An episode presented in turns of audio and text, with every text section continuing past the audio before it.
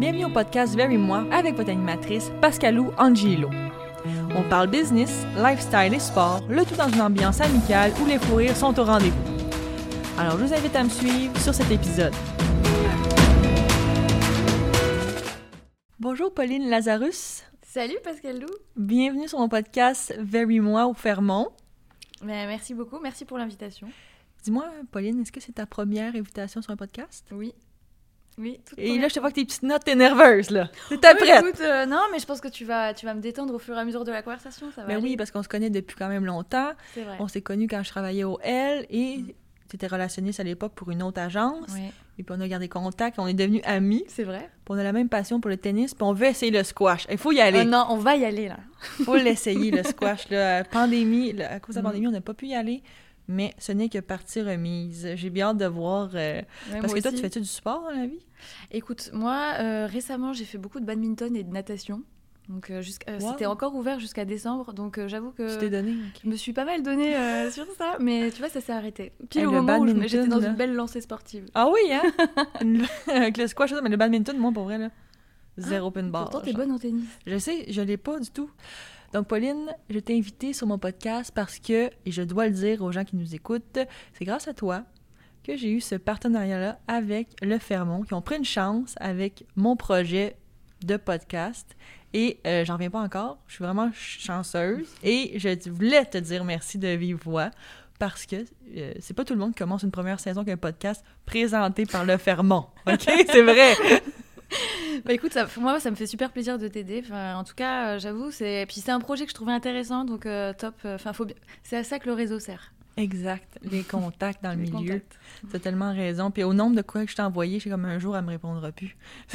N'importe quoi. Pauline, c'est correct? Je suis trop? Est-ce que c'est un trop courriel de trop? Euh, Tu as toujours été patiente avec moi. Avec je devais te le dire de vive voix. Et on s'est pas vu depuis Non, c'est vrai. comme un an. La dernière fois qu'on s'est vu, c'était sur une terrasse. Donc euh, Mm. Non. ça date pas d'hier, c'est ça? Ça me fait plaisir de me voir aujourd'hui. Oh, moi aussi. donc toi, tu travailles dans les relations publiques. Tout à Tu es fait. conseillère en relations publiques chez Sidley. Exact. Et ça, exactement, ça veut dire quoi? Ah, ça, je sais que pour beaucoup, euh, beaucoup C'est de vaste, là, personnes, comme- c'est assez vaste, effectivement.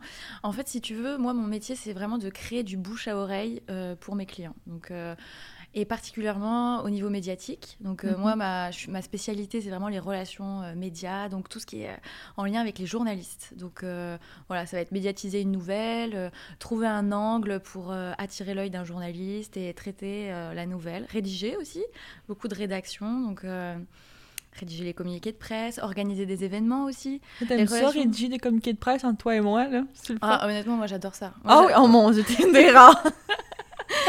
là, ton employeur est comme, ah, elle a gagné un point, on va garder. J'espère s'il m'entend. non, mais j'aime beaucoup le- la rédaction, puis le relationnel. Moi, c'est aussi pour ça que j'avais choisi ce métier. C'est euh, c'est vraiment bah, créer euh, une relation de confiance avec les journalistes. euh. et tu vois, comme toi et moi, on a une relation durable. Bah, moi, c'est exactement ce que, ce que j'aime, en fait, dans mon métier. c'est vrai, parce que ça, te, ça a tout de suite cliqué, même par courriel. Ouais. Et ça, je pense que c'est une grande qualité chez toi, c'est que tu mets à l'aise les gens. Euh, t'es pas comme pushy, comme on pourrait dire. Quand tu fais tes pitchs, t'es comme, on sent à l'aise. Tu sais, tu nous... C'est jamais... On sent jamais que tu es en contrôle ou tu essaies de passer Mm. tes messages ou tout ça. Ça se fait naturellement. Et ça, c'est une très belle qualité. Je pense Oh. que tu peux te faire une petite tape dans le dos. Je si je pouvais, j'irais dans un high five, mais on Ouais, veut pas. merci, Pascal Lou. Euh, dans le cadre de ton travail, euh, j'imagine que maintenant, les réseaux sociaux font partie intégrante Mm. de ton travail journalier. Bah, c'est sûr que moi, je m'en sers beaucoup, en tout cas pour de la veille. Euh, bah, m'informer de, des dernières actualités, des tendances, euh, que ce soit au niveau de la communication, du marketing, mais aussi même euh, de toutes les industries de mes clients. Après, euh, comme on a intégré aussi le marketing d'influence euh, dans nos stratégies quand même euh, depuis un certain temps, ça me permet aussi de, de voir un peu les influenceurs, leur travail, euh, qui sont les personnalités influentes du Québec. euh. donc ça, c'est ouais, les médias sociaux, je m'en sers quand même au quotidien. Ouais. Justement, parlons-en des influenceurs. Est-ce que c'est quelque chose qui est nouveau, bien entendu, dans le, le domaine récemment? Est-ce que t'aimes ça, travailler des influenceurs? Alors, moi, j'aime ça. Euh, j'aime ça tant que la personne euh, choisie, si tu veux, dispose de la même vision que moi. Tu vois, il faut qu'on ait toutes les deux un intérêt euh, commun pour, euh, disons, la stratégie qu'on va mettre en place. Et moi, ce que j'aime en fait dans le marketing d'influence, c'est justement que ça humanise en fait la communication. C'est pas une simple publicité, c'est pas voilà, c'est quelque chose qui est, qui est, humanisé. Ça donne, ça crée un lien de confiance aussi pour euh, pour bah, l'auditeur ou le voilà la personne qui est sur le, réseau. Et, et voilà, je trouve que ça donne une bonne image de marque aussi pour nos clients. De... Quand ils sont bien choisis, ouais. Ouais, quand ils sont, bien. Voilà, c'est ça en fait. Le tout, c'est de bien choisir la personne parce que je trouve que les influenceurs, tu sais, quand on parle un peu à des personnes autour de toi, c'est tout de suite l'image un peu de la bimbo en maillot de bain, si tu veux. Alors qu'il y a tellement des gens euh, talentueux qui méritent la parole justement sur. Euh, mais j'aurais un petit mais à ajouter. Dis-moi. Moi, dans le cadre de mon entreprise, tu sais, quand je, fais affaire avec des influenceurs, gérer des égaux, c'est pas facile. Ah, ça, c'est sûr. Tu veux pas froisser personne, mais à un moment donné, il faut mm. que tu mettes ton pied à terre.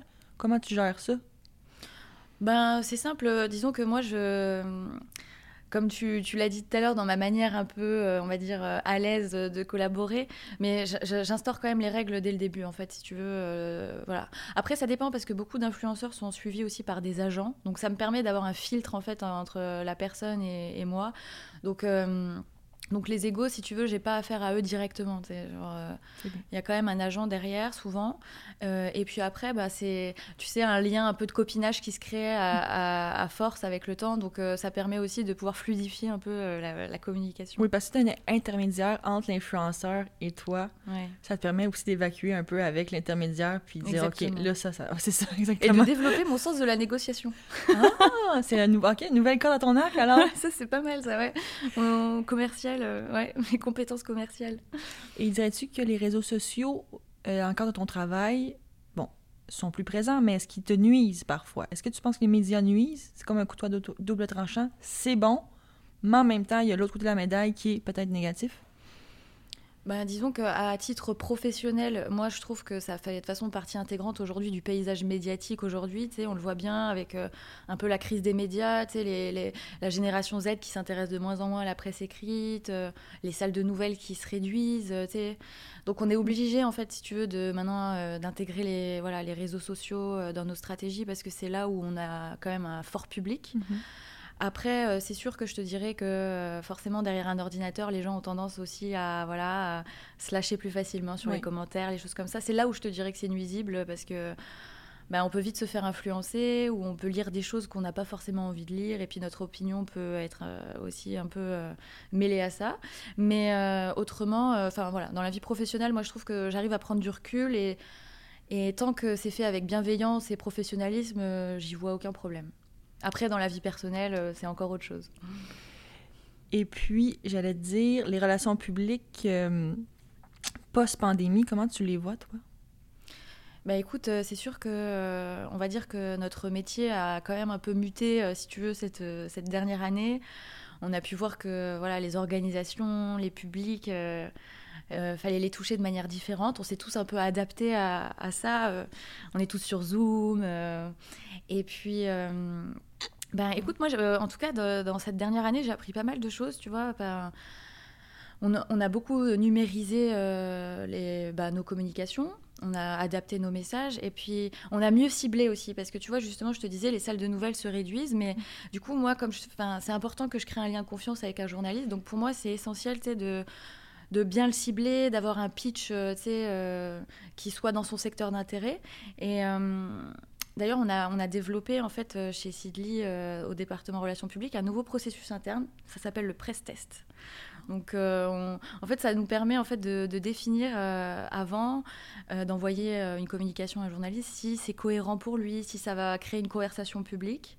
Et donc pour ça, on regarde le contexte, s'il y a une tension, et puis s'il y a une valeur apportée au, lecteur, tu vois. Et t'envoies ça à qui le press Ça, c'est quelque chose qu'on fait entre nous en interne. Oh, c'est moi qui vais le faire avant. Et si je vois que mon press test passe le test, justement, mhm. ben là, je me dis, ok, c'est bon, j'envoie l'information. Et tu vois, c'est quelque chose à laquelle avant je Enfin, disons pas que je réfléchissais pas, mais euh, j'y portais moins d'importance. Et euh, aujourd'hui, je me dis, bah non, euh, les journalistes sont surchargés d'informations. Mhm. On ne peut pas se permettre en fait de les bombarder d'emails, de courriels, de choses comme ça. Donc, on a mis ça en place et ça, je trouve ça super. Ça apporte un peu de substance aussi. Puis, je pense que ce qui est important, c'est bah justement d'apporter euh, plus de substance, tu vois, c'est ça, en fait, de, de concret, de chiffres, euh, de statistiques, mhm. de, des porte-paroles, des experts, tu vois. je trouve que les gens sont devenus aussi plus... Euh, avec la Covid, tout enfin, portent plus attention à, ça, aux chiffres, tout ça. Donc nous, on, peut, on doit aussi arriver avec de la valeur ajoutée. Puis on a beaucoup numérisé nos événements. On, maintenant, on fait des conférences de presse en ligne, tout ça. Donc, Et auprès des clients, sais, tantôt, tu parlais de presse écrite, les influenceurs, les programmes comme ça. Qu'est-ce qui vaut maintenant plus de valeur? Est-ce que les médias traditionnels valent encore une valeur importante auprès des, des clients ou le numérique, les médias sociaux prennent davantage de terrain? Moi, je te dirais que euh, les deux se complètent et qu'une campagne réussie pour moi, c'est justement un mélange des deux. C'est euh, à la fois du média traditionnel et à la fois du web, à la fois du euh, un peu d'influenceur. Pourquoi pas C'est une campagne 360. Pour moi, quand une fois comme ça, ça permet de toucher tout type de public parce qu'effectivement, on a encore un auditoire quand même très important sur le journal de Montréal, des gens qui lisent la presse. C'est pas mm. les mêmes personnes. Mm-hmm. Donc, si on a, si on touche un peu à, tout ça, c'est, on touche un maximum de public. Donc, c'est, ça pour moi la clé de de la réussite d'une campagne? Parce qu'à l'époque, quand moi je travaillais dans ce domaine-là, un, une journaliste ou un journaliste qui parlait de ton produit, de ton magazine, euh, dans un segment de Salut Bonjour, ça ah valait de l'or. Ah, mais c'était le Graal, oui, c'est sûr. Alors qu'aujourd'hui, j'ai comme le sentiment que parfois, les collaborations d'influenceurs fois un magazine, fois un produit, ben ça s'équivaut aux yeux des clients. Bah, je te dirais que ça dépend parce que tu vois, un, passage dans Salut Bonjour, ça reste organique. Tu sais, on ne paye pas pour, euh, pour passer dans Salut Bonjour. On a réussi à créer l'intérêt euh, du journaliste et il a voulu en parler. Donc, ça, pour moi, c'est plus méritant qu'un contrat avec un influenceur où il y a de l'argent derrière et dans ce cas, c'est une transaction. Mm-hmm. C'est pas pareil. Je veux dire... Ça, les gens ne savent pas ça. sais, nous, on travaille là-dedans, on, on, le sait quand, comme on dit dans le jargon, ah, ils ont plugué un produit. Puis maintenant, mm-hmm. les magazines aussi il y a beaucoup. Les gens s'en rendent pas compte, mais dans les magazines, c'est pas tout le temps des produits que les journalistes ont testés, là. C'est mm. parce que le client a payé pour être dans l'article. Ça, c'est l'envers de la médaille que les gens ne connaissent pas. Non, c'est sûr. Et parfois, je trouve qu'on en passe des petites vites. Oui, oui, je suis d'accord avec toi. Il y a ce côté un peu commercial qui est dissimulé. Mais, ça fait partie de la game. C'est pas bon ou mauvais, exactement. Exactement, tu vois. Il n'y a pas de mauvaise euh, manipulation, on va dire. Mais euh, c'est sûr que c'est là d'où la complexité de mon métier parce que les gens comprennent pas. T'es es journaliste, t'es. Euh, non, en fait, non, je, justement, je suis derrière tout ça, tu sais. et, mais c'est hyper intéressant quand même parce que le métier ne cesse d'évoluer finalement, tu vois, avec le côté numérique, les réseaux sociaux. Et c'est ça que j'aime aussi, tu vois. donc. Il n'y a rien de statique.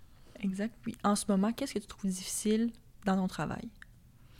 Bah écoute, moi je te dirais que dans mon travail, c'est euh, actuellement, c'est justement peut-être le manque de contact.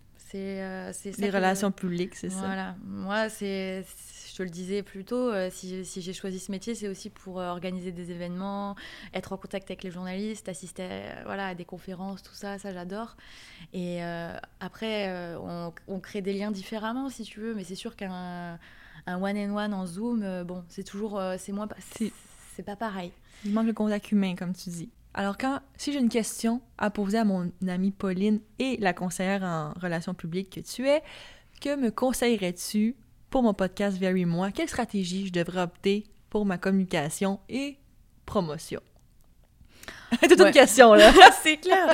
Non, mais écoute, tu me, tu me dis ça comme ça, vite, vite. Mais euh, écoute, pourquoi pas te servir euh, des invités que tu as pour euh, aiguiser ta communication, tu vois, selon les invités dont tu disposes. Tu me disais que tu allais recevoir un, un footballeur américain. Enfin, voilà. Enfin, moi, je trouve, ça, je trouve ça top. Et je, me, je pense que je, je ferai un pitch différent selon chaque invité pour cibler justement des journalistes en fonction du domaine de l'invité. Donc, euh, je commencerai par là, si tu veux. Et je pense que ça réponse. Être, euh, Comme je disais à notre cher technicien audio Mathieu, qui me disait Pascalou, vas-tu avoir du gear? Vas-tu vendre de la marchandise à, propos de ton podcast? Et j'ai répondu honnêtement non, parce que tout le monde le fait. Hmm. Puis je comprends qu'il faut assurer la pérennité d'un podcast, ça je le comprends. Mais on dirait que vu que tout le monde le fait, je vois moins l'intérêt. Il me semble que c'est pas différent. Non, moi, bah, moi je, je, te rejoins un peu là-dessus parce que, euh, en plus, je trouve que vu que le podcast, euh, si tu veux, c'est quand même numérique, d'avoir des objets un peu euh, physiques qui, qui, en parlent, je trouve que c'est un peu antinomique. Enfin, je sais pas comment le dire, mais en tout cas, moi, je trouve qu'il y a des manières tellement, enfin, plus organiques d'en parler de ton podcast finalement via, via les réseaux sociaux, via des relations médias, tiens, par exemple, du coup. Et je pense que c'est ça serait plus efficace pour pérenniser la communication là-dessus que effectivement avoir du merchandising. En tout cas, c'est mon c'est mon avis. C'est sûr que j'aimerais bien ça, avoir des tasses à, mon... à l'effigie de mon podcast. Mais, bon. Pour les un an? Ah, c'est une bonne idée, ça, le saison 2, saison 3. Ah, c'est bon, ça. le centième épisode, Mathieu, on, on mise ah, là-dessus. Super. Et comment entrevois-tu ta carrière pour les premières, prochaines années? Bah, écoute, euh, on verra bien. Moi, pour l'instant, euh, c'est vrai que je suis, je, suis, je suis très heureuse dans mon poste. Après, c'est sûr que euh, pourquoi pas je sais pas, travailler dans un. Dans un... Je t'avoue que. Attends, je. Bah, excuse-moi, Mathieu, je. Je sais pas grosse question. Parce que, en fait, c'est tellement une question d'entrevue pour moi que je, je sais jamais quoi dire et je vais toujours dans le sens de la personne que je vois en face de moi, tu sais. Que là, c'est une vraie question. Oui Non, mais tu sais, c'est sûr là. Mais euh... non, je, c'est bon. Parce que ta comment entrevois-tu ta carrière dans les prochaines années, puisque le, monde des relations publiques tend à changer?